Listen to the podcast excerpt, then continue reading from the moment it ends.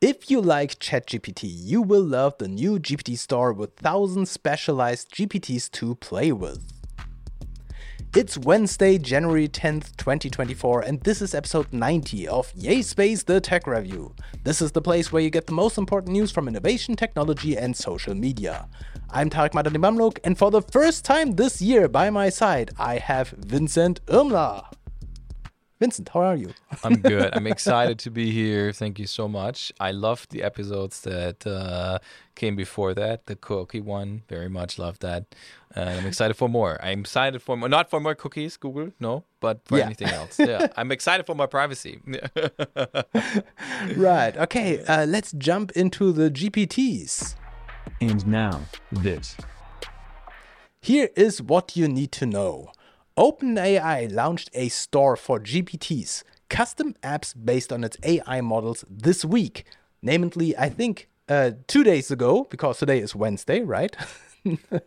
Before listing their GPTs in the store, developers need to ensure their compliance with OpenAI's updated usage policies and GPT brand guidelines.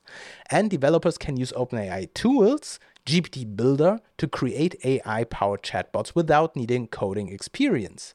It's currently unclear if the GPT store will include a revenue sharing scheme with no firm plan for GPT monetization revealed by OpenAI yet.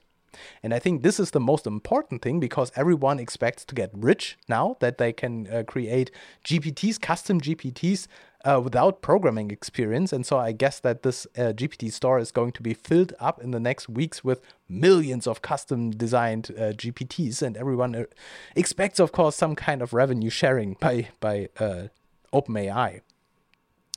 Um, this, this thing is, um, I also struggled with this whole missing monetization feature. And so I Googled a little bit if there's some kind of announcement, but OpenAI they they already had like a delay. They wanted to start this uh, already last year. Now it's I think yesterday, no, two uh, this week on Monday it was released. Um, and I found on uh, tech.co a short summary of what you need to do to actually publish a GPT.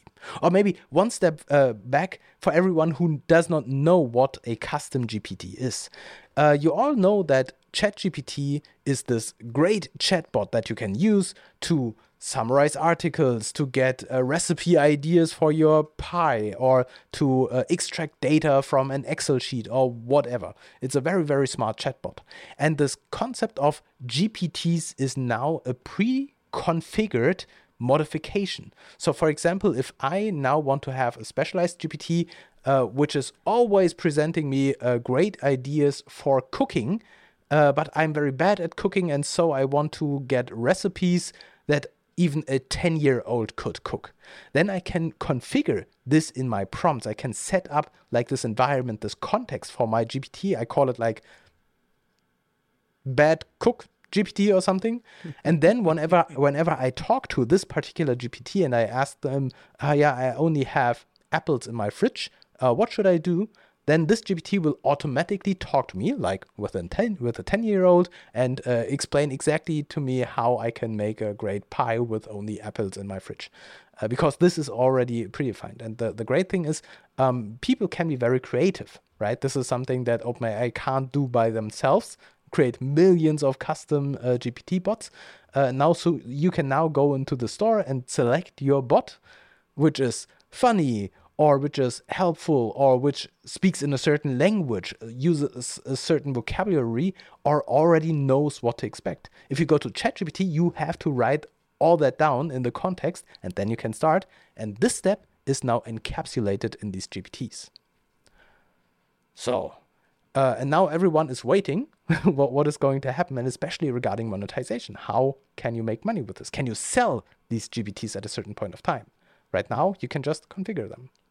Vincent, what would you build as a custom chatbot? I, I, mean, the co- bad cook thing is uh, high on my list. I'm a big barbecuer. Is that a word? I'm barbecuing a lot, like no matter what. Like currently, we have 10 degrees out there Celsius, and I can tell you, I'm gonna barbecue tonight, anyways.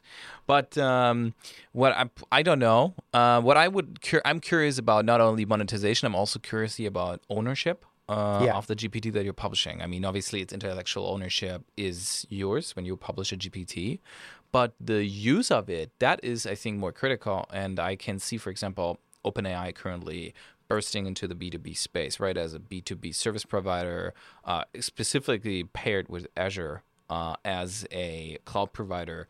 This can be really dangerous for a lot of other companies, a lot of other competition um, that they have, like AWS. And what I'm thinking is that um, even if OpenAI would not be able- able to use the GPT that, for example, you are creating to sell to a B2B customer because they would be making money with your intellectual property. And even if they, I don't know, don't give you, can't give you a stake anyway, so they can't do it. Um, I, ca I, I would ask myself if this is probably the moment where just uh, the same as Apple does it with the App Store, they're seeing, obviously, they're seeing where the engagement goes, what people are doing, why people are doing it, because they see the whole infrastructure, the whole system. And therefore, I can see that OpenAI suddenly is going to be very inspired about a lot, other, a lot of other uses that they then can provide in the B2B space. So I think that's a clever move. I don't think it's going to be a big revenue driver, but I'm really curious to see what kind of inspiration this is going to be for GPT, uh, for OpenAI. Yeah. And you just mentioned a very, very important uh, part because if you use the custom GPT in your ChatGPT, it's basically an app store in the GPT app if you're using it for on your iPhone, for example. And this is something that Apple does not like, right? Having like a, an, an app store within one of their apps. And it might be that they get in conflict now with with Apple and maybe and this is now of course just speculation uh what happens if they get uh, like their their agreement with their mobile app revoked by Apple and they fly out of the App Store this would be very very hard uh, to get by because it's of course very convenient to just open the ChatGPT app on your phone if you can't do that you must use the browser and this is very cumbersome. O- open the brow- browser, uh, log in just to use um, all all of this functionality. But this might get quite serious. Yeah, I'm not.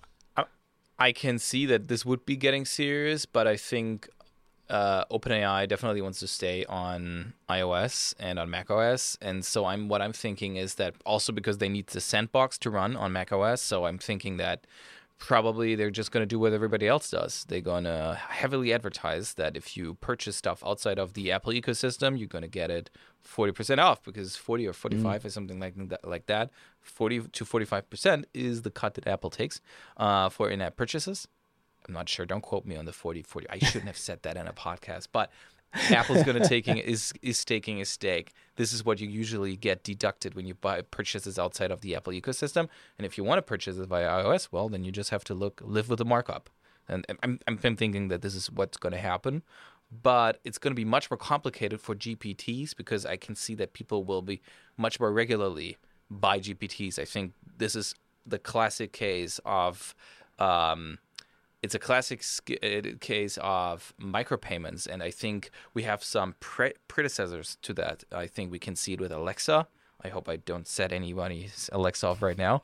Uh, we can see with Alexa where you know the the the idea of Alexa is you tell her to do this and that, and then she's downloading the skill for that and is executing it. And remember, Chrome and Chrome OS started in the same way: no apps, just a Chromium browser-ish thing that where you type in you want to open a document and it's it's downloading the skill in the background op- uploads the uh, opens the document and after it deletes it again. So i think this is where we're heading and therefore i think it's going to be difficult and also very a dangerous place for people to drown in a lot of micropayments they don't expect to add up as much as they do Yeah, right. One small clarification because you uh, mentioned Microsoft Azure or, or Microsoft uh, before. This particular thing uh, that is now launched by OpenAI ex- is exclusively available on ChatGPT or like the OpenAI native platform. So you can't use it yet in Bing or um, on Microsoft Azure.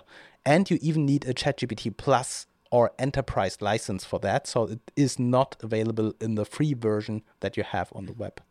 Um, yeah. Yeah, I, I probably was uh, unclear about that. What I meant with Azure is that I think that using the inspiration of the custom GPTs that people will build now, I what I meant is that uh, probably at least I'm, I'm sure that Microsoft will try, and I'm pretty sure that OpenAI is going to be open to that. Uh, will push with creative new ways of OpenAI inspired by the App Store. It, will push into the B2B space. Right.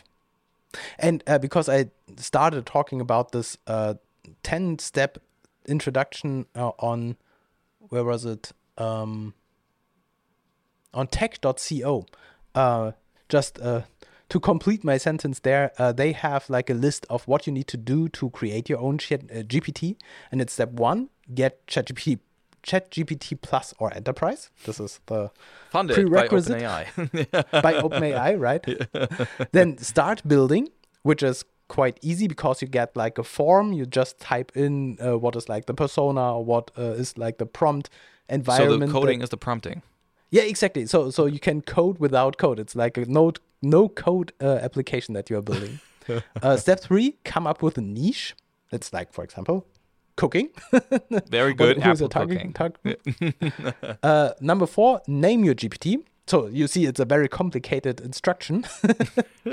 then number five: add instructions and examples. It's ev- everything that you can just type in. Uh, number six: test it. Number seven: publish it, which is just a click, so that you can submit it to the store. Number eight, uh, make it public, and with this they mean uh, advertise it, send out like a new- newsletter or tweet about it, so that people can find it. Number nine, let the GPT store work its magic, meaning uh, millions of people are going to uh, download your GPT and use Scroll over it. Millions of people will see it, not understand, and go up uh, and, and you know move along. right. And step number 10 is create content using your own GPT. And this is quite interesting because uh, with this whole talk about making money and get millions of people using your GPT, of course, you can also just create a GPT for you. So if you have like the same thing that you are doing every day with ChatGPT, you can just build like a custom GPT for you and only yourself. If other people want to use it, cool. But uh, you can also use it simply as a tool for yourself. And this is also very cool. And I think this is probably the first thing that I'm going to do with my custom GPT. I don't build it for anyone, I just build it for me. um, but Tarek, uh, while we're at it, um, but wasn't I now already able to build my own GPT in the sandbox? Not in this particular form. Um, this is persistent. Uh, the, the thing is, you were able to do the same things in the past, but now you can give it a name and store this configuration, this prompting, this As uh, a this context pre-save, kind of. it's it's safe. And so uh, in the future, so I was able to create like my pie making GPT in the past, but I had to copy and paste like the, the prompt into the context, and then I was able to do it. Now I can simply give it a name. You are my pie GPT, and then uh, it, the the rest is, is happening automatically. It just says, "Hi, I'm your pie GPT. What what do you have in your fridge?" For example, I could say, uh, "Give me always the same greeting" or something like that. Well, I'm excited. What cakes are you gonna? What are you gonna bring? Yeah. now I committed to create the uh, pie GPT. Yeah. All right. So thanks for listening to Yay Space. This was, if this was valuable for you, you should subscribe to us so that you never miss an episode. And with this, stay awesome. See you tomorrow.